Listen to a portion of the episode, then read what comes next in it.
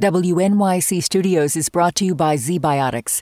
Seize the day after a night of drinks with ZBiotics pre alcohol probiotic drink. ZBiotics was invented by PhD scientists to break down the byproduct of alcohol, which is most responsible for making you feel crummy the next day. Drink ZBiotics before your first drink, drink responsibly, and you'll wake up refreshed and ready to take on the day.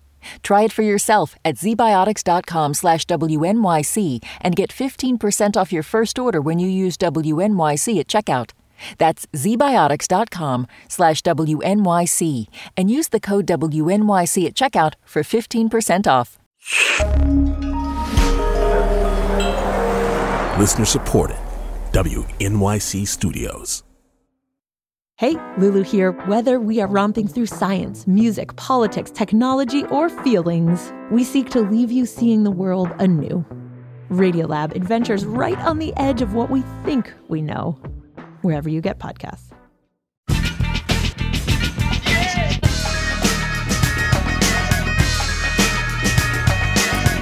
This is all of it on WNYC. I'm Allison Stewart. Thank you for listening, and a special thank you to everyone who's donated during our winter pledge drive. We can't do this without you.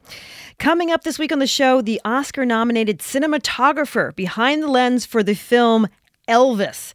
Miss Mandy Walker. And coming up later this hour, the Oscar nominated film Argentina 1985. It follows the trial of the juntas, a historic case in which a civilian court tried former military leaders for crimes committed during their dictatorships. We'll speak with the film's director and one of the real life lawyers who prosecuted the case. That is in the future, but right now, let's get this hour started with an epic battle.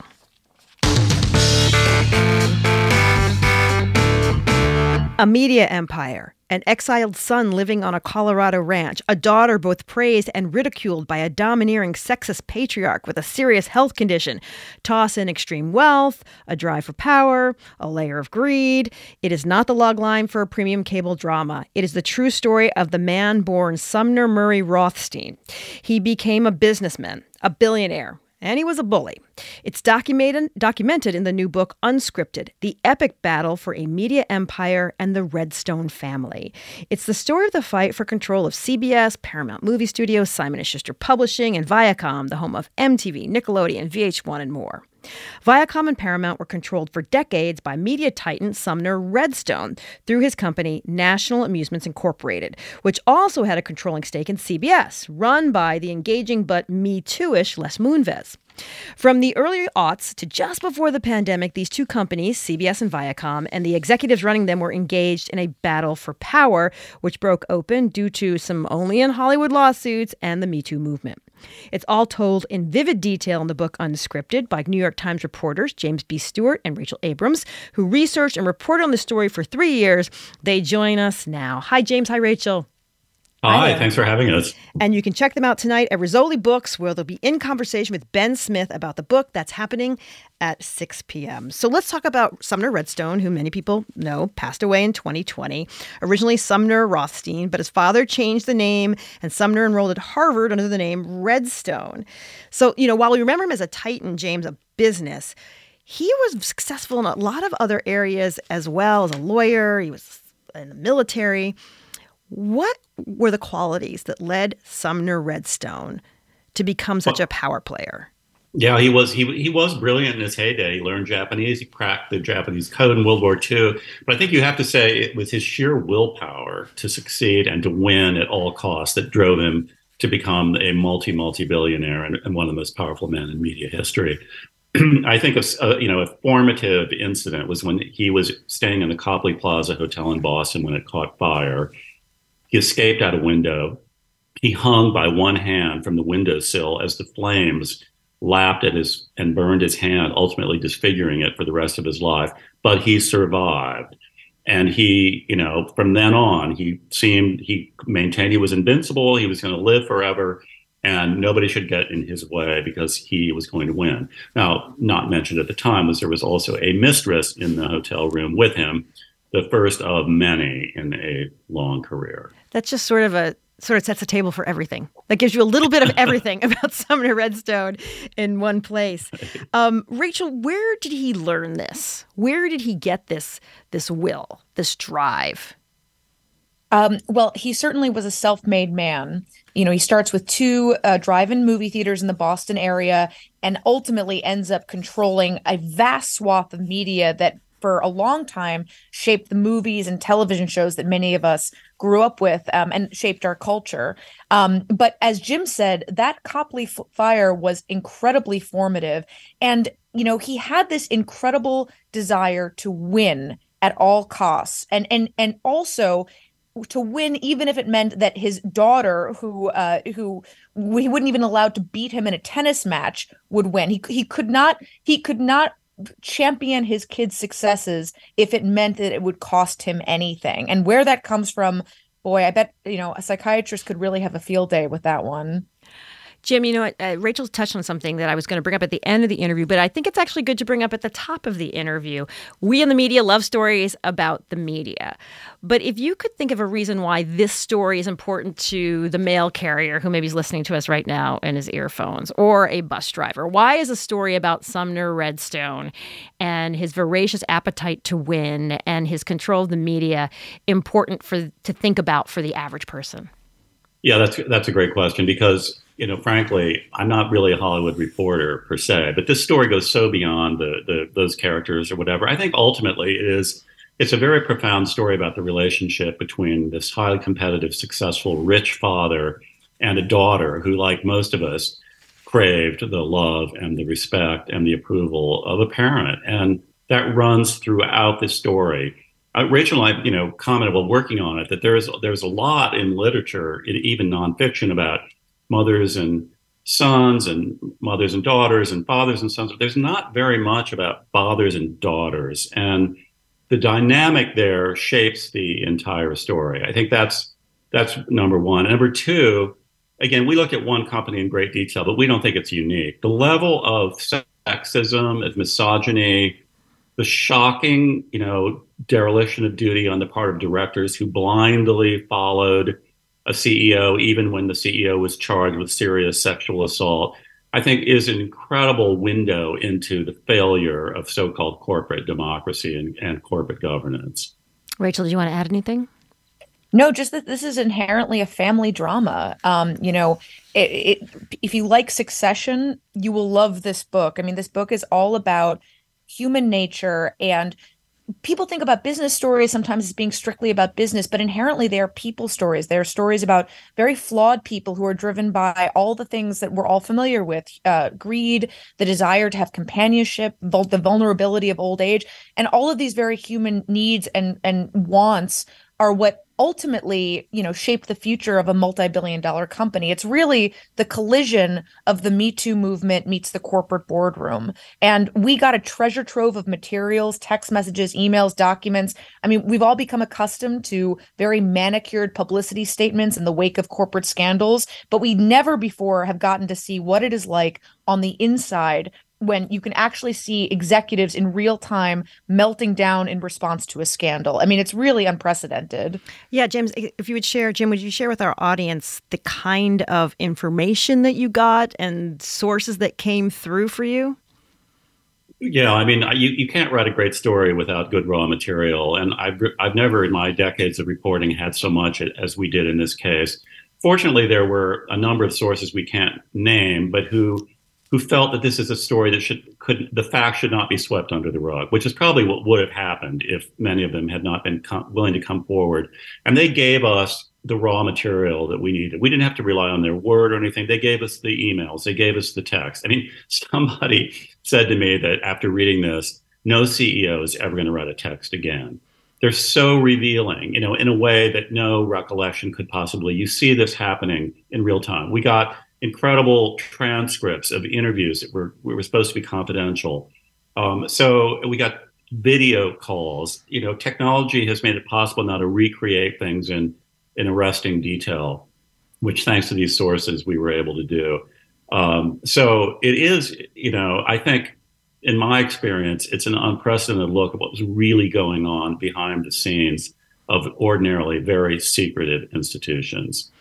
And Rachel, you said about it, this being a family drama. We've mentioned Shari Redstone, and we'll get into more of that in the future.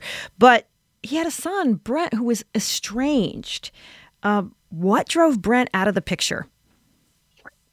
Sumner Redstone was not a loving, doting father. He was at turns abusive. He withheld his love and affection.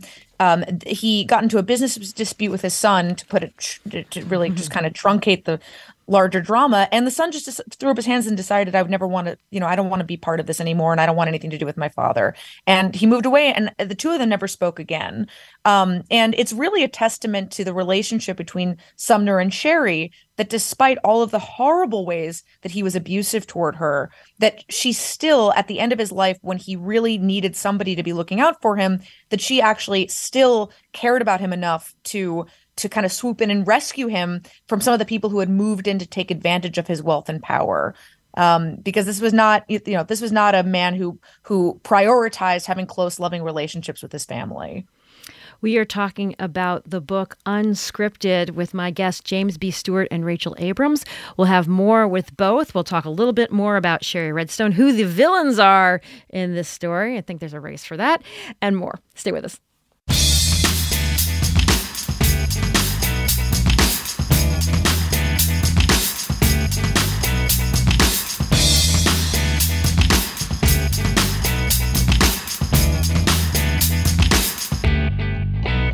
You are listening to all of it, and we're continuing our conversation with James B. Stewart and Rachel Abrams. They are the authors of Unscripted, the epic battle for a media empire and the Redstone family legacy. So let's pick up where we left off, James. When we're talking about Sumner Redstone having to win, what was it in terms of business towards the end of his life that he wanted to win? Well, um, I guess what he really wanted towards the end of his life was to win these women that kept crossing his path. I mean, he he conquered everything else. You know, he I guess his biggest business victory was beating the legendary mogul Barry Diller to buy Paramount Studios. But he now had he had a multi-billion dollar media empire under his control. But he'd never stopped you know, wanting to conquer the women that he found beautiful crossing his path. And uh, again, a psychiatrist could look into this. His mother never proved of anybody he dated. He didn't date in high school, you know, whatever. He totally made up for it late in life. But what sets this whole drama in motion is when he becomes engaged to a woman he met through the millionaire matchmaker of reality TV fame, gave her a nine carat diamond, and then she moved in. Soon after that, one of his ex lovers also moved in, and the two of them started taking over his life and his business empire. And by the way, came very, very close to gaining control of the whole thing, which is what forced his daughter to kind of enter the fray and try to like get these women out of his mansion. It's stunning the amount of money and the the ends, the means he went to to try to get women to be part of his life. Rachel, would you share a story of something, there's so many, extraordinary Sumner Redstone did when it came to women and having women in his life? So this book is filled with stories where basic of anecdotes and examples of a multi-billion dollar mogul basically using his wealth and power to slowly or quickly take over the lives of women that he deems to be attractive as Jim said. And one of the amazing things about this book is that it's not just the story of the struggle for a family empire, it's also the story is the, the struggle for the story of, of, of how this man's sexual proclivities affected his business mm-hmm. and and can you even imagine being a daughter caught in the middle of this? And to answer your question, there was a flight attendant who was on worked on the corporate the corporate jets, and um, this is a woman who juggled, juggled multiple jobs at once, and you know, eventually she ends up on the plane with Sumner, who just harasses her the entire flight. You know, says really uh, things I cannot repeat on on public radio to her, and she gets off the plane and she never gets a job on the on the jet again and while she's calling up the jet company to try to get you know her job back basically and try to get put back on the schedule which they're just not doing mm-hmm. for reasons that you know are sort of clear but not really sumner is calling her and messaging her and sending her gifts and just dangling her job back in front of her. He's basically saying, you know, let's have dinner and we can discuss it. We can discuss the menu on the plane. And this is just one of the many examples of, you know, Sumner encounters a woman with far less money and power than he does. He decides he must have her. And then he uses all the resources available to him to basically take over her life and not give her many options. So, James, something that I thought was interesting, and I was curious in your research how you felt about it as you got deeper into the story. There's a story you tell about Sumner Redstone. He's up there in age, and I think is it Larry King who asks him how old he is, and he keeps saying he's 65. Yes, he's blatantly lying. And he just keeps saying it. Now, is he lying or in some way does he believe it? Is he someone who is able to like move the world so much to however well, he wants it that he on some level believed he was that young? I think it's some of both. I mean, one thing you do see throughout the story is when these men, and they're mostly they're all men, gain this great wealth and power, they bend reality to their will, whether that's who they're going to have sex with or sleep with, or who's going to be put on a TV show. You see that over and over. I mean, he liked to say he would live forever, and um, obviously he has to have known that was not going to be the case. He he said he was 60s when he was you know pushing 90. He claimed he had the sex life of a 20 year old, which um, we uh, uh, you know know in great detail it was not true either. Although he certainly had an active sex life for a 90 year old. Um, so I think it was a combination. But one thing that I thought was very revealing, he told, in fact, the, the woman that the flight attendant he was confiding in, that the real reason he kept saying that he was going to live forever is that he knew that when he faced his final judgment, all the horrible things he did in life would be brought up and he would pay the price. So he was he was terrified of dying. And I thought that was a rare flash of self awareness hmm. and insight, and a sense that someday he was going to face a reckoning for the behavior that he knew was horrible. So we've talked about his romantic relationships, we talked about his relationship with his parents and with his son. But there's a really important relationship we need to discuss, which is with his daughter, Shari Redstone. So Shari seemed to be a reluctant participant in her father's business until she, until she wasn't. Um, what prompted her to get involved? Rachel, why don't so, you start that? So Shari basically is watching from afar in increasing horror as these women have, you know, taken over her father's life, moved into the mansion. They eventually, by the way, make off with at least 150 million dollars.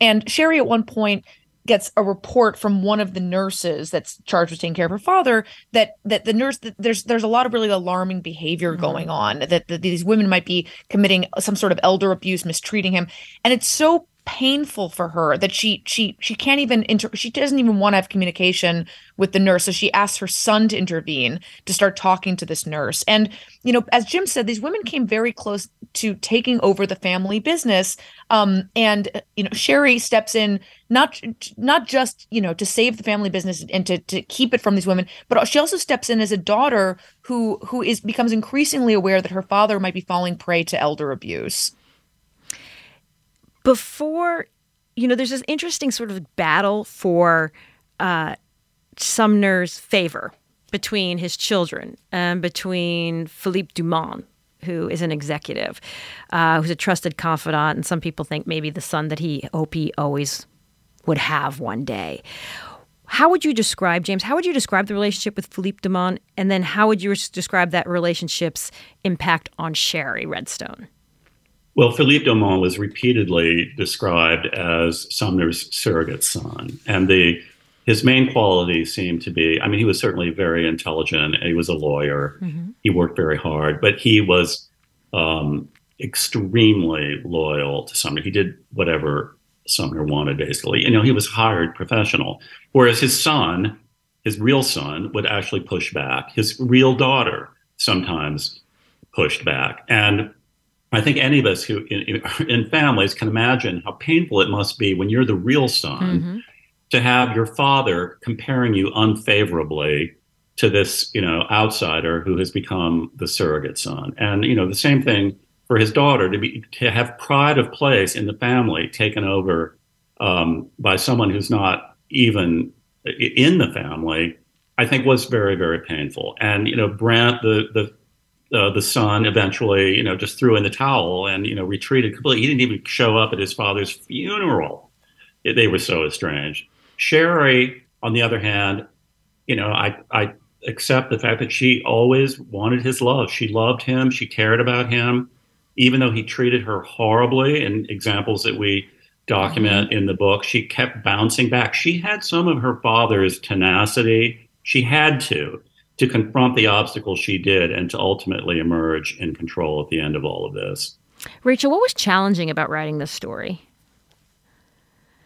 Well, um, you know, I think that one thing that was certainly made it more interesting was that we were writing it in the middle of the pandemic and um, you know, there was just a lot of uh, crazy, a lot of crazy behavior. Jim and I were constantly calling each other up saying, "Can you believe this?" I mean, we didn't have that many other people to talk to, or a lot of other things to, or a lot of other things to do. Um, you know, challenging.